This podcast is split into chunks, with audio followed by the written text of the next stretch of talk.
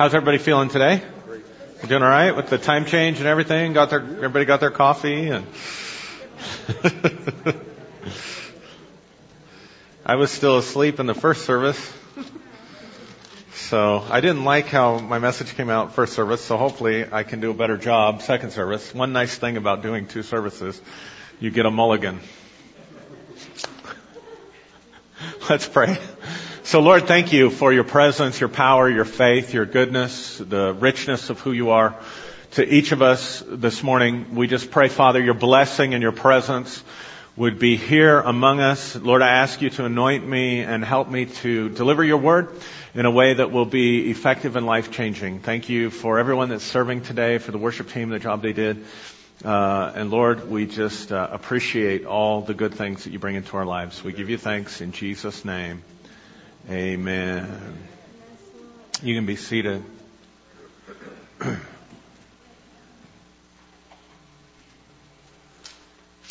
Let's look at 1 John uh, chapter 5 again.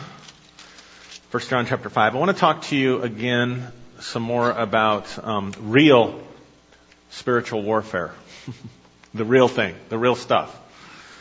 Not stuff that we make up and call spiritual warfare.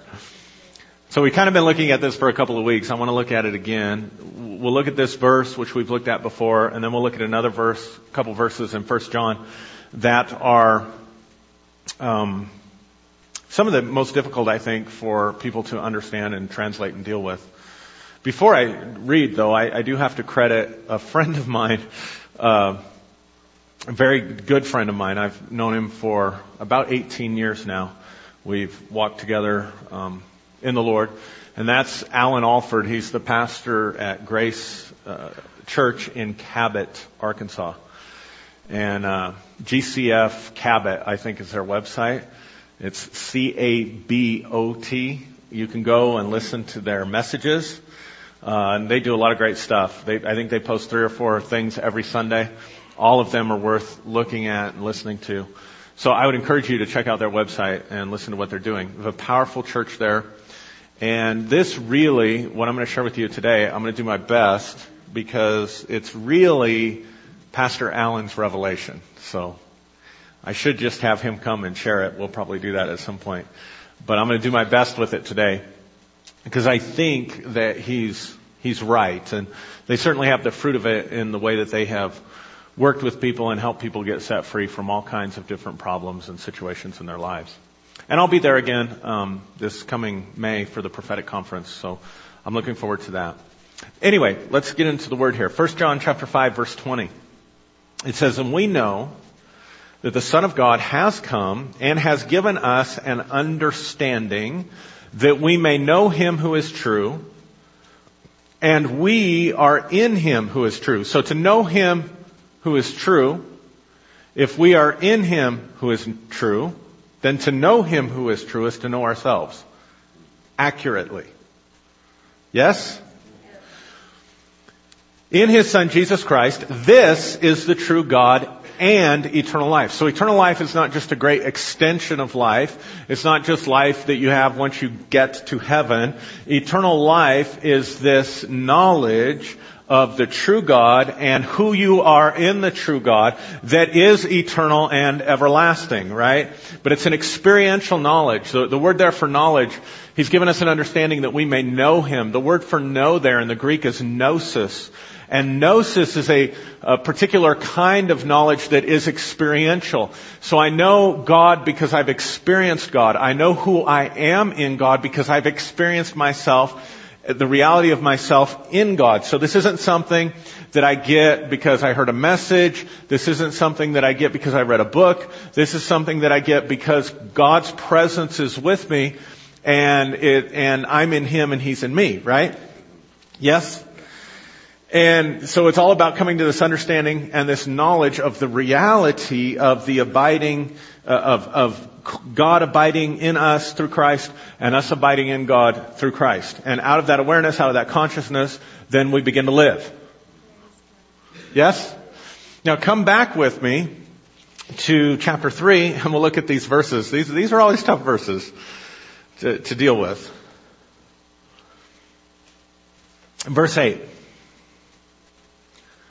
says, he who sins is of the devil. I want you to hear that. He who sins is of the devil. For the devil has sinned from the beginning. For this purpose, the Son of God was manifested that he might destroy the works of the devil. Whoever has been born of God does not sin, for his seed remains in him, and he cannot sin because he has been born of God. Now this verse gives us all kinds of problems. Especially because, I mean, because, I mean, alright, so the way, if you look at it, just let the Bible speak for itself, right? You just, just interpret it. You got two different people, right? You've got Jim Bob and Billy Joe, right? And Jim Bob sins, so Jim Bob is of the devil, and Billy Joe is of God, so guess what that means? Billy Joe, it's not that he, just that he never sins. The scripture says, the scripture says, Billy Joe cannot sin. So you got Jim Bob who can't do anything right and is always sinning, and you got Billy Joe who never does anything wrong. Is that what that scripture's talking about? Now, come on guys, you know from your experience that not everybody who sins is rotten and of the devil completely. They have some good qualities and things in their life, right? And you know darn well, everybody born of God doesn't walk around perfectly, never sinning, much less can't sin. I mean, if I open it up and I said, how many of you in here are born of God? And uh, most of you probably would raise your hand, right? And then if I said, how many of you can't sin? None of your hands would go up until I read the verse. And then if I read the verse, you'd be like, uh, how, what, what do I do with this? And so, and this, these verses have been used to preach all kinds of condemnation on people and tell them, well, you, you, know, you're not doing right, you're not living right, therefore you can't be of God, right? And, and it makes people worry about their salvation, makes them worry about uh, all kinds of stuff, right? Now here's why you really have a problem with this, because in 1 John, if, if I were to take you and back up, maybe I, maybe I should, uh, maybe if I can get the address right. Um, Yeah, uh, 1 John chapter 1 verse 9. Now, whenever you say the word we, you're including yourself. Right? So John's including himself, right? Verse 9.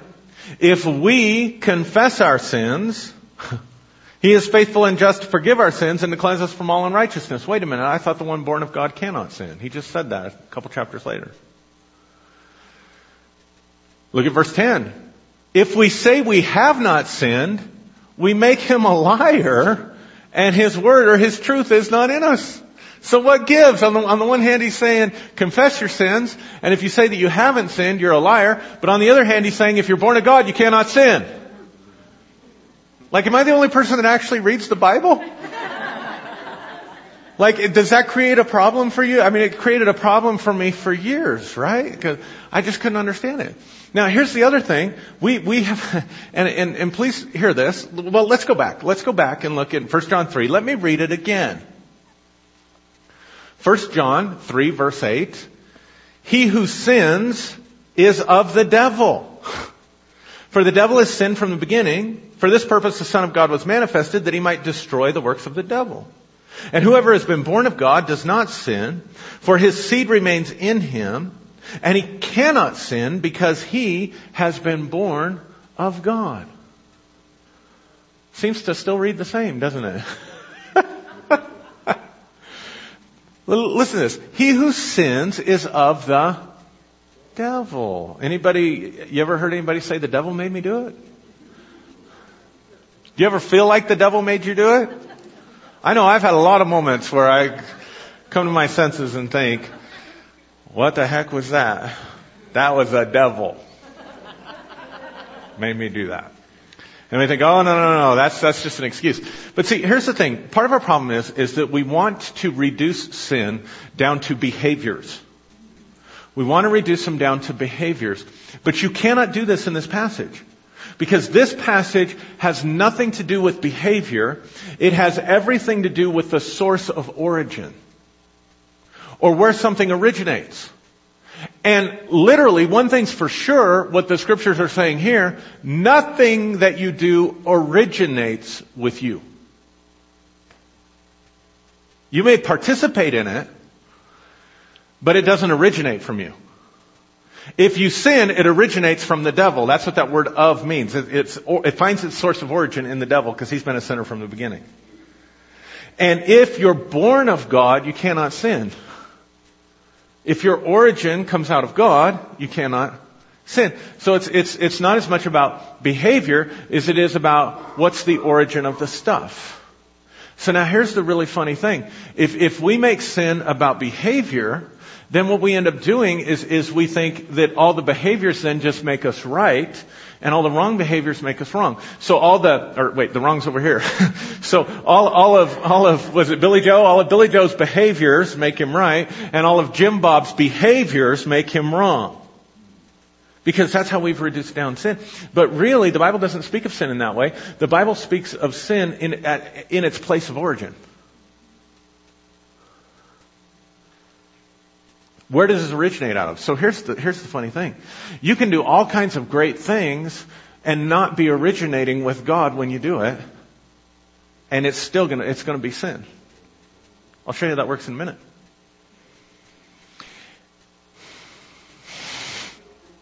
Come on, you know this is true. Alright, let me do it this way. 1 Corinthians chapter 13. We love to read this in weddings, right? It's the love chapter. Usually they have that at their, at their wedding oftentimes. One of the passages they want read, right? Because everybody's familiar with it. And what does Paul say? He says you can, you can sacrifice all you have and give it to the poor. That's a good behavior, isn't it? But he says if you have not love, it profits you nothing.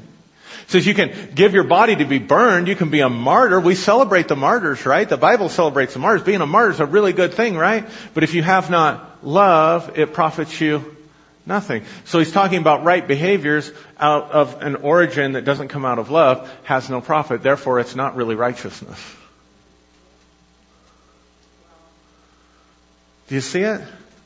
And so what does it mean when it says it's of, when it says it's of the devil? I remember when, uh, you know, growing up, watching some cartoons, some of the Hanna-Barbera cartoons or whatever, and you'd have a character a, a, guy, a cat, you know, maybe it was Sylvester the cat or something, and he's wanting to know whether he should eat Tweety Bird. I guess that's not Hanna Barbera, that's one of the others, but you're tracking with me. And all of a sudden this, this devil pops on the shoulder and starts whispering in his ear, and the angel pops on the shoulder and starts whispering in his ear. And we can all kind of relate to that, right? Because we, we felt that kind of pull, right?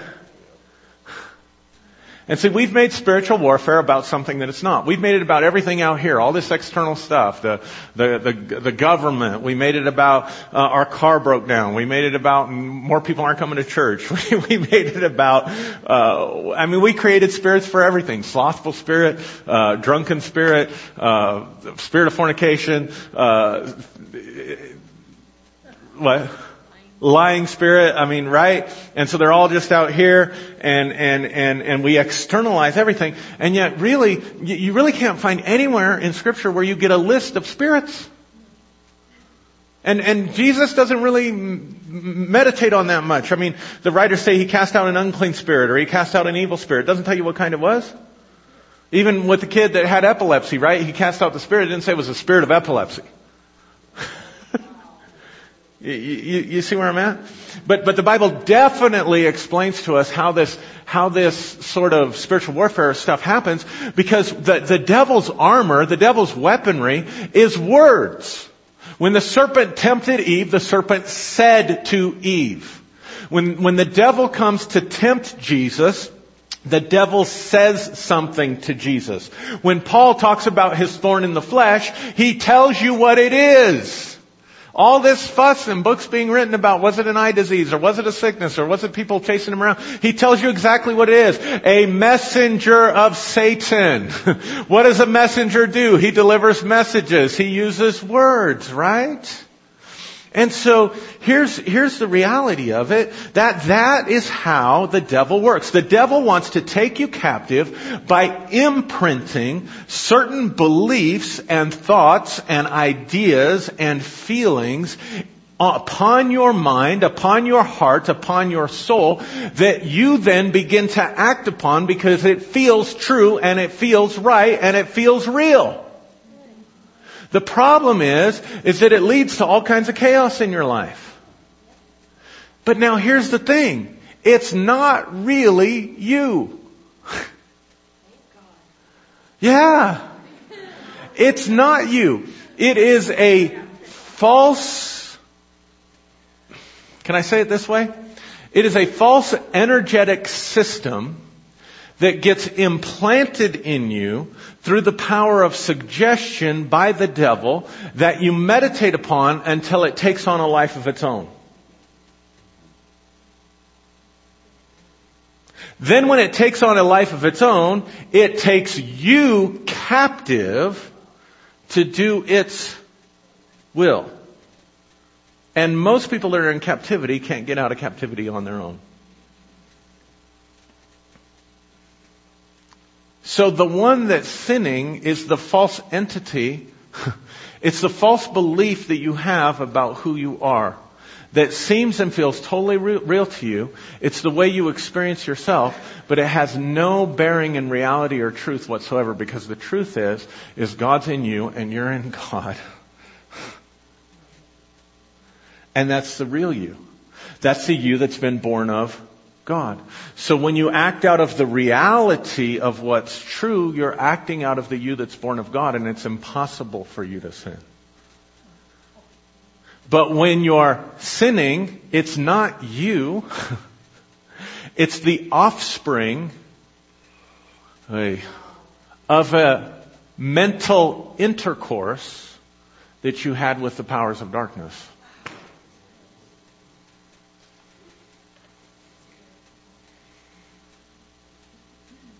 Where ideas, ideologies, beliefs that are destructive get implanted in your mind and you receive it and you cultivate it and you nurture it until you give birth to Rosemary's baby. Some of you will get that reference.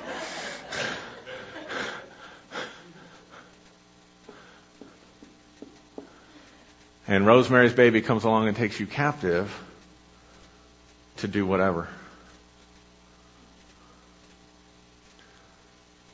So that real spiritual warfare is done by rooting out that false identity. See, that, that's really what, what Paul talks about when, he, when he's talking about the flesh. Let, let's back up a little bit. Here's the, here's the real issue for Christianity. When you think about human nature, we have been trained for centuries centuries in the West to believe that human nature, in its essence, is corrupt, incapable of doing good, and rejected by God. Therefore, sin originates with us. Now that may work for St. Augustine, who developed the idea, and it may have worked for Martin Luther, who took the idea from St. Augustine, but it doesn't work for John, and it doesn't work for the Bible. And I'll, explain that in a second. So, but here's really the issue. Human beings, I'm not even talking about Christians. I'm talking about human beings. Are they in their essence rotten? Or are they in their essence the image of God? Which is it? Because if in your essence you are the image of God, then you understand that anything that does not reflect the image of God is not really you.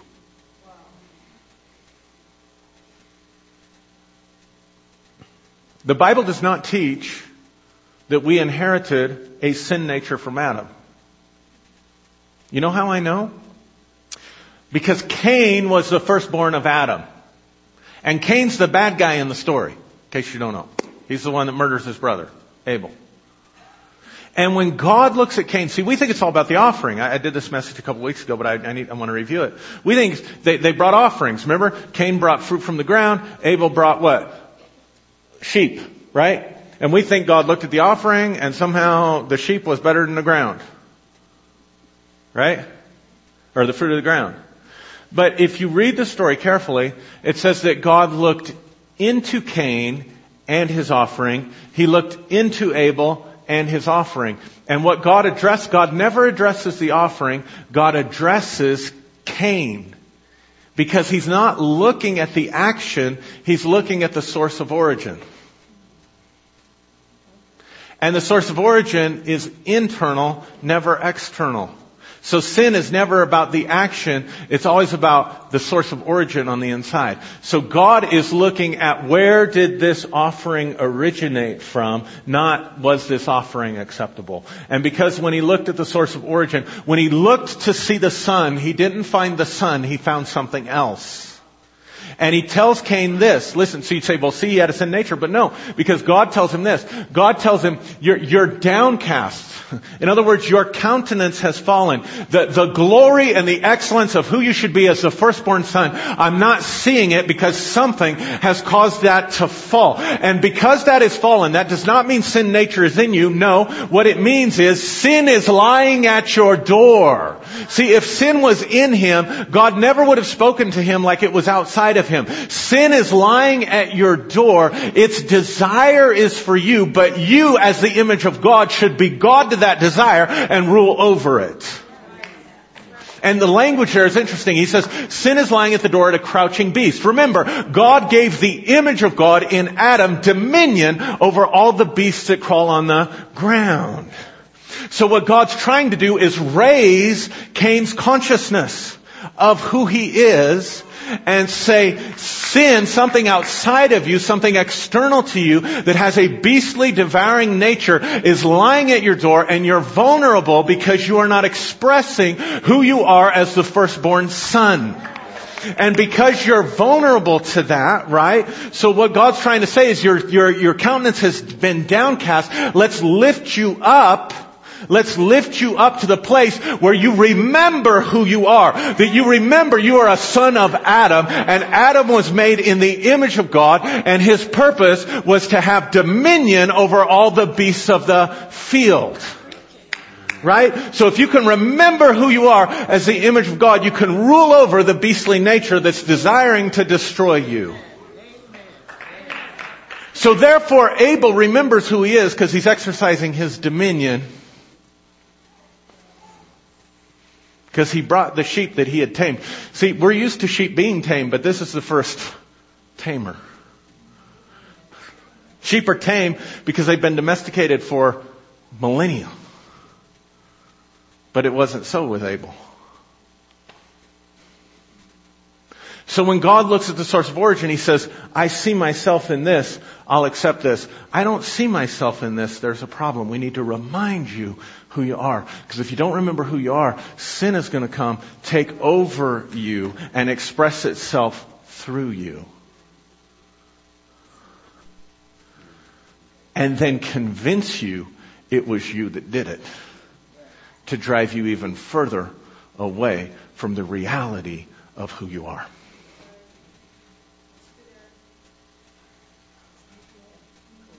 You see it? So how does this work in practical life? So, so um, is, is Jim Bob? Jim Bob's our, our problem child, right? So Jim Bob goes to piano lessons, and first time, three years old, four years old, and Dad has an errand to run, so he leaves Jim Bob at the piano lesson, takes off to go run his errand. It's the first time Dad's ever left Jim Bob alone. Jim Bob realizes his dad's not there while he's playing the piano and he panics. and he, and there's the devil in an opportune moment to say, see, you've been abandoned. I've been abandoned. Why have I been abandoned? Because nobody loves you. Just injected a seed now the question becomes whether or not Jim Bob will participate in that seed by choosing to incubate it in his thinking and feeling self. And let's just say that he does. It's highly emotional. He takes that in and he begins to think, nobody loves me. Even my dad didn't love me. I don't have value. And then he goes to school and who knows, gets picked at on the playground and says, see, I can't do anything right. And all these ideas about who he is begins to create this sort of feedback loop inside of him about his thinking until pretty soon that's what he thinks is real. And because he thinks that's what's real and because that's the way he experiences himself, guess what he starts doing? He starts acting out of weakness. He starts acting out of insecurity. He starts acting out of low self-esteem because his countenance has fallen. And all that stuff is taking him away from the truth of who he is in God and who God is. God hates me. God's abandoned me. God can't. And then he goes to church, right? then he goes to church, but watch what he does. Because he's insecure. Because he's, uh, timid.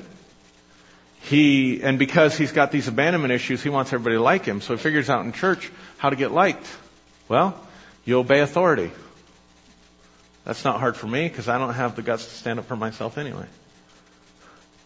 You serve. That's not hard for me. I don't, I don't mind serving. I enjoy serving. You have a meek and mild temperament, right? You're, you're always the nice guy. And the problem, and so, so, Jim Bob? Is that, is that who we're talking about? so, so Jim Bob is always nice and always sweet and always kind and always loving, but he's doing it out of a sense of lack and low self-esteem. He's not doing it from a place of strength. He's not really doing it from a place of conscious choice. He's doing it because he doesn't feel like he has a choice. But we're celebrating him because look how godly he is. Look how conformed to the image of Christ he is. Look at how he serves. Look at how he follows and cooperates. But here's the problem. It's not originating with God. So even though he's coming to church every Sunday, even though he's serving, even though he's greeting everybody with a smile, even though he's tithing, all of it is sin because it's originating from the powers of darkness, not originating from God.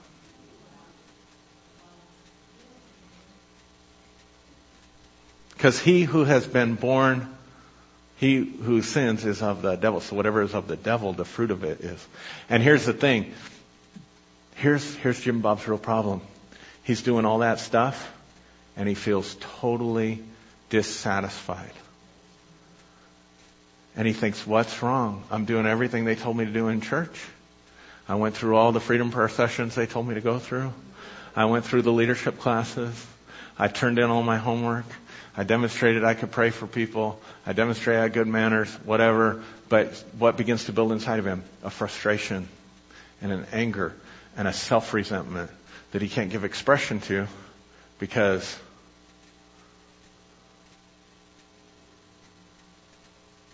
and all the while we're, he's a good guy. Not realizing he's in bondage to the powers of darkness.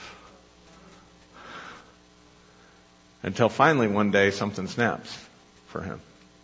Or he gets disillusioned or just kind of dies a slow death inside.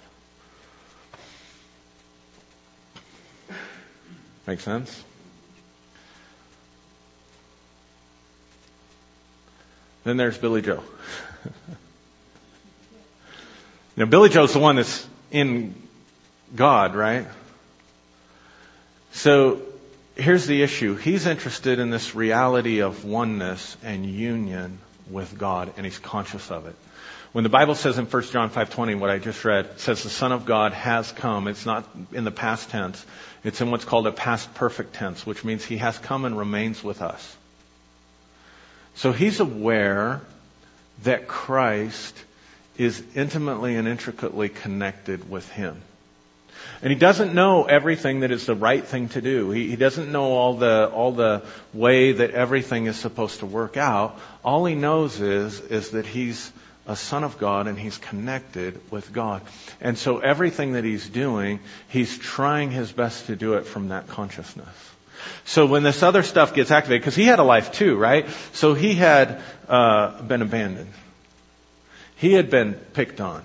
He had all this kind of stuff. But what he does is when that stuff starts to operate, he's able to catch it without judging it and without internalizing it and then deal with it. See, here's the difference. One person acts out in whatever way of dysfunction that we've labeled as sin and then thinks God has rejected me because of it. Another lie. I'm a horrible person because of it. Another lie. So now the flesh and sin is just operating. See, it's devouring. See, sin lies at your door. its desire is for you.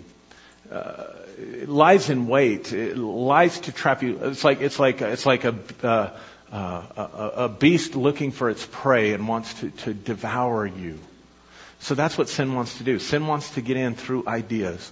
Sin wants to get in through beliefs that will devour your essence, that will devour your dignity, that will devour your honor, and ultimately devour your identity so that seemingly there's nothing of you that is the son that's left. There's only that junk that constantly activates through you. And as long as you internalize it and make it about you, you just keep moving further away from the truth.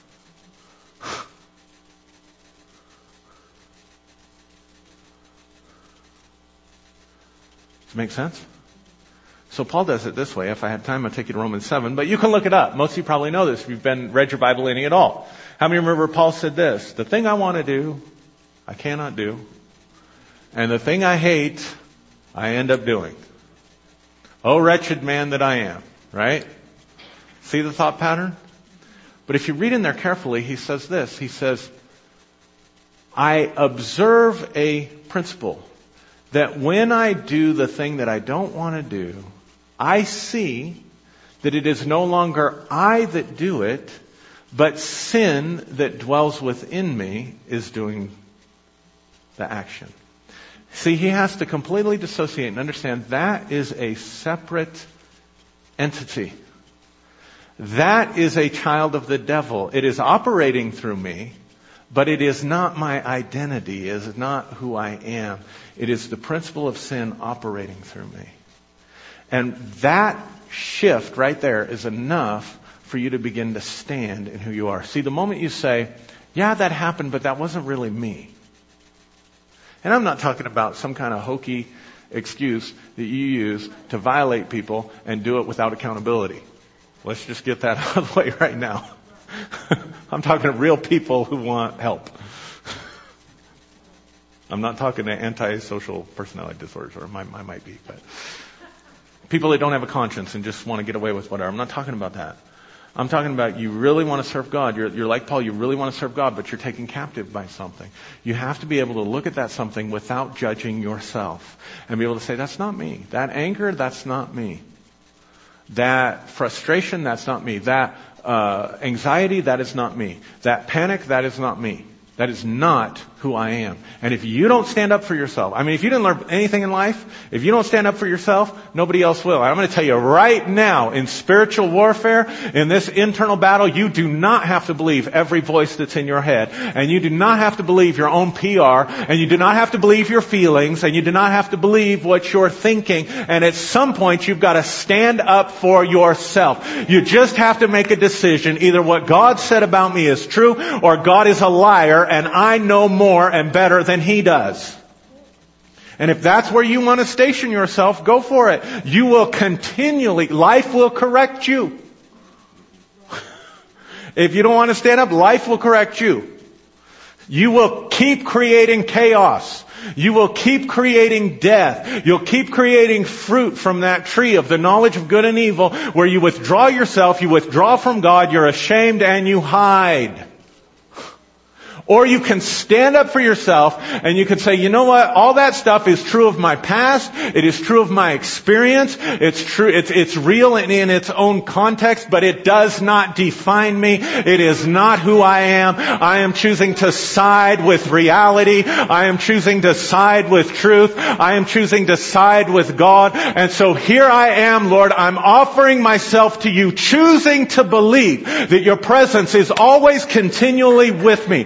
Here I am choosing to believe that I am a son and a daughter or a daughter of God, that I am an heir of God and a joint heir with Christ Jesus, regardless of how I feel, regardless of how I think, regardless of how I may have acted, regardless of what anybody says about me, I am standing on the truth of my own identity and my essence as a child of the living God. And then I realize that His power, His energy, His wisdom, His love, His joy, His peace, His glory is always abiding with me and always accessible and I present myself to Him and I consciously in my mind and I consciously with my choice make contact with that union with God and then I go about my life. Because here's the reality. Just like over here. Jimbo can do the right thing out of the wrong source and it's sin. Guess what? This is going to bend, bend your noodle. Your mind. Billy Joe can do the wrong thing but he's doing it with God. And it's righteous.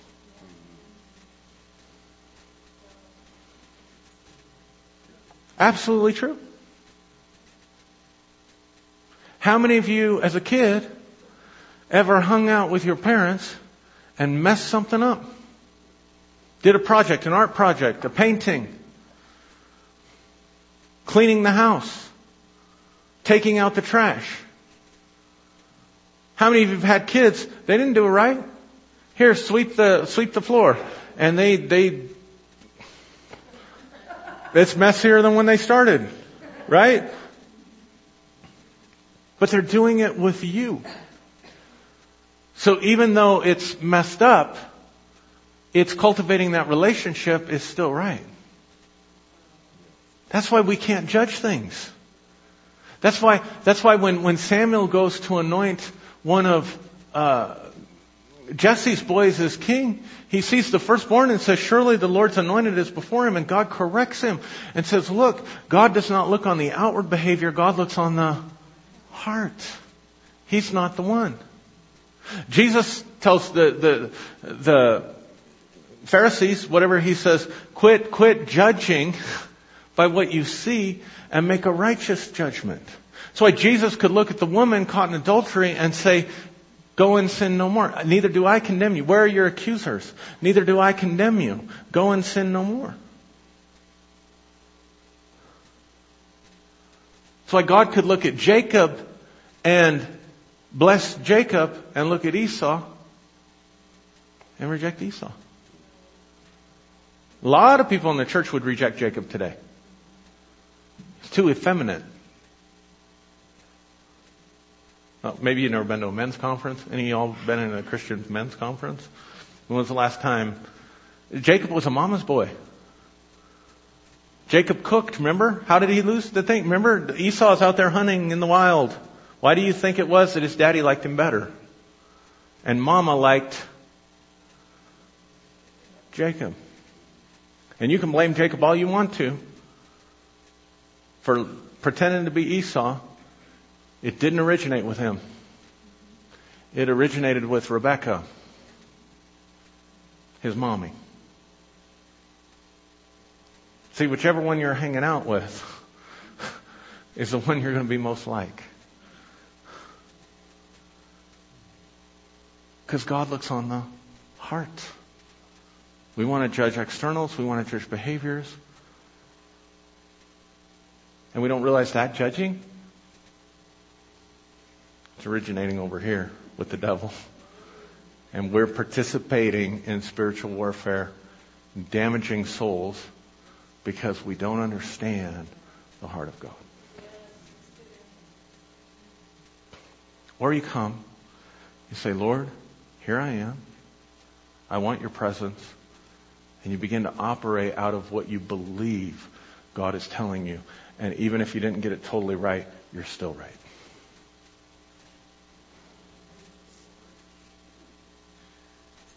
Because whatever is born of God cannot sin.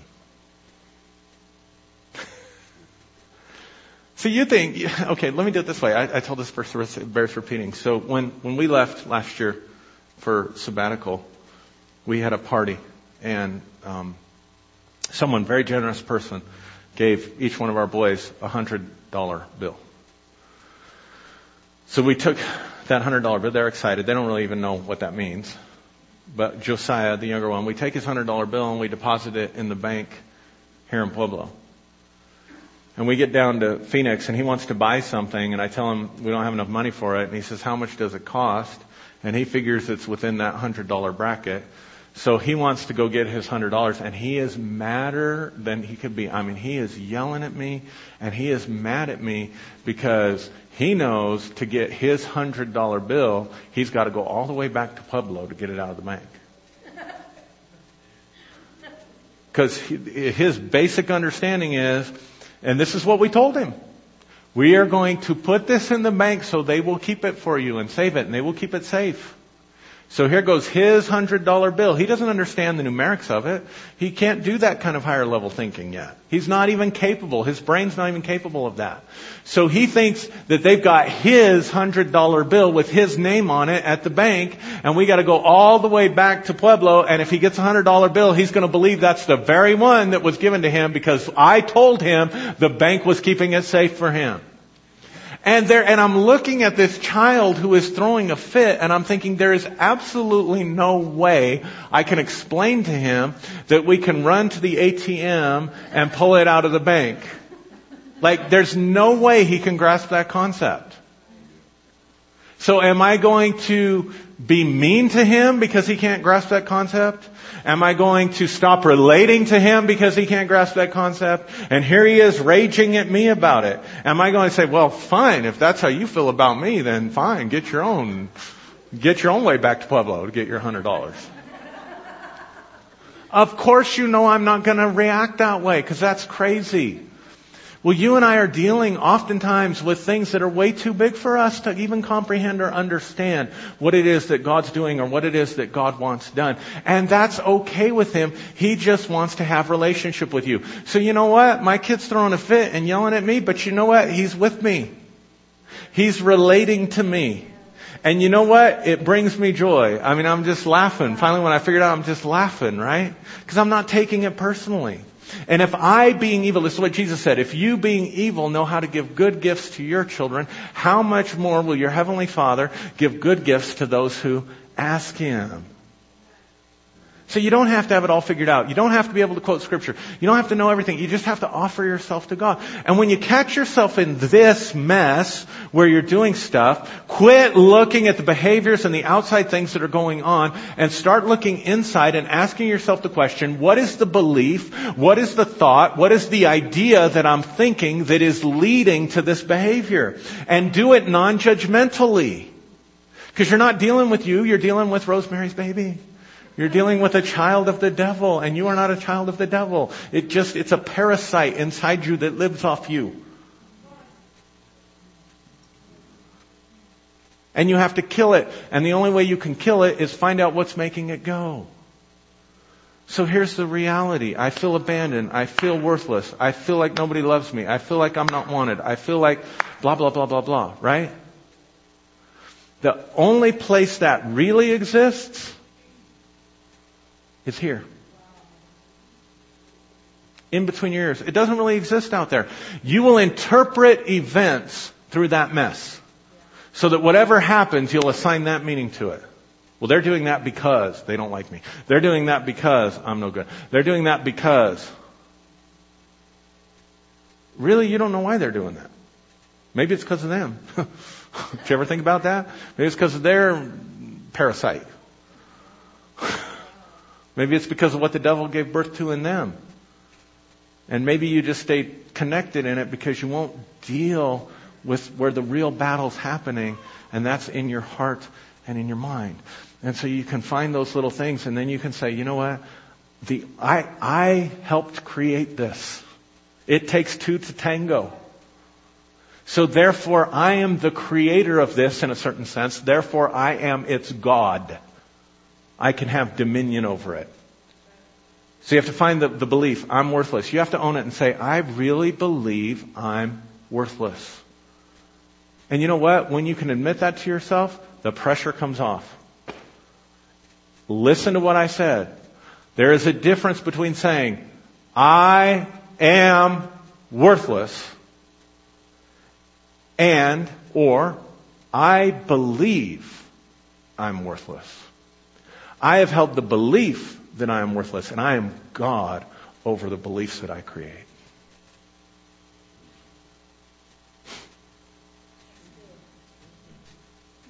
Therefore, the only life it has is the life that I'm giving it. The only existence it has, the only power it has, is the existence and the power that I continue to feed it with and continue to give it. And then the best thing to do is just give it to the Lord. Just present it to the Lord. I mean, you can ask yourself, okay, I believe I'm worthless. How has this impacted my life? Well, it's caused me to draw back from opportunities. It's caused me to avoid situations that I needed to confront. It's caused me to not stand up for myself, which has led to resentment and internalized anger. You, you look at it, you see it for what it is. And then you have a point of choice. Do I want to continue in this? Do I want to continue creating and manifesting this in my life? No. Okay, now what? Now I come back to the truth. So God's with me, I'm in Him, so I present it and I give it to God. And like always, God comes in with something that is true and affirming of you. Like I caught myself just a couple weeks ago going back over abandonment issues. Like, dang, I thought I dealt with this already. Why am I feeling this? So instead of freaking out about it and saying, oh, nothing I do ever works. It doesn't work for me. Here I am again, Lord. Why is everybody not treating me right? Instead of doing that, just say, I'm feeling, I have this feeling of abandonment. And I give it to the Lord, and I hear the Lord say, How could I have ever abandoned you you're my son. In fact, abandonment is an impossibility for you. And when I think about it, I'm his son. He'll never leave me nor forsake me. And abandonment is an impossibility for me. What happens to the feeling of abandonment? Totally gone. And if the feeling of abandonment's not there, how can I act on it?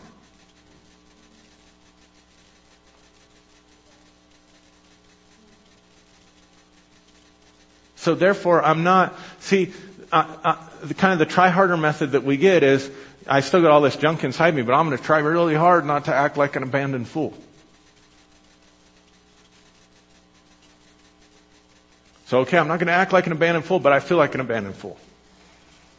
But see, if I no longer think of myself and I no longer feel like an abandoned fool, why would I want to act like one?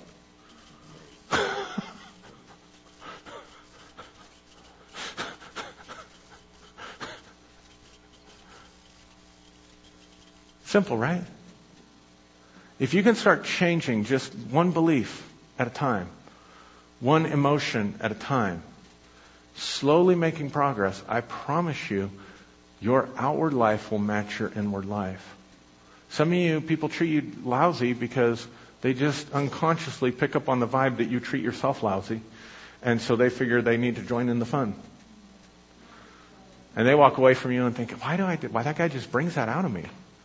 Why does that just come out of me like that? I don't treat anybody else like that, but I treat him like that because.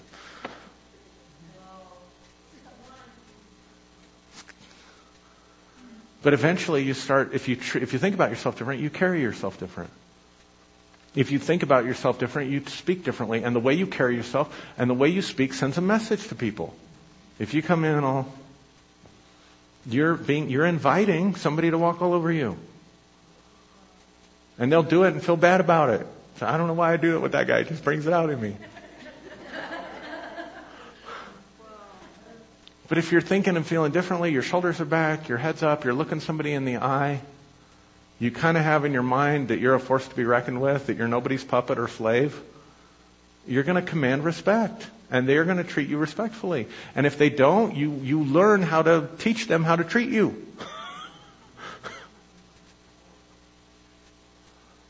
It's okay to tell somebody, you cannot talk to me like that. Now I understand there's a problem. I understand there's something we need to work on. But I am not going to submit myself to this. So if we can talk about it like adults, then we can work on it. If not, I don't know what you're going to do, but I am not addressing it. And then just let the chips fall where they may. And then you walk away and the devil will be, oh, you shouldn't have done that. Oh, you shouldn't have talked like that. Oh, you're really going to get in hell. Oh boy, they're really going to be upset with you. Live inside that tension for a while. Just live with it for a while. And see what happens. All right. Know, that had to be for somebody. Does that make sense? Is that helpful? I mean, this is real spiritual warfare. This is the real stuff. And it's different than you might think, and maybe it's a little more work than you might think, but it's a lot more transformative than you might think. Let's stand up.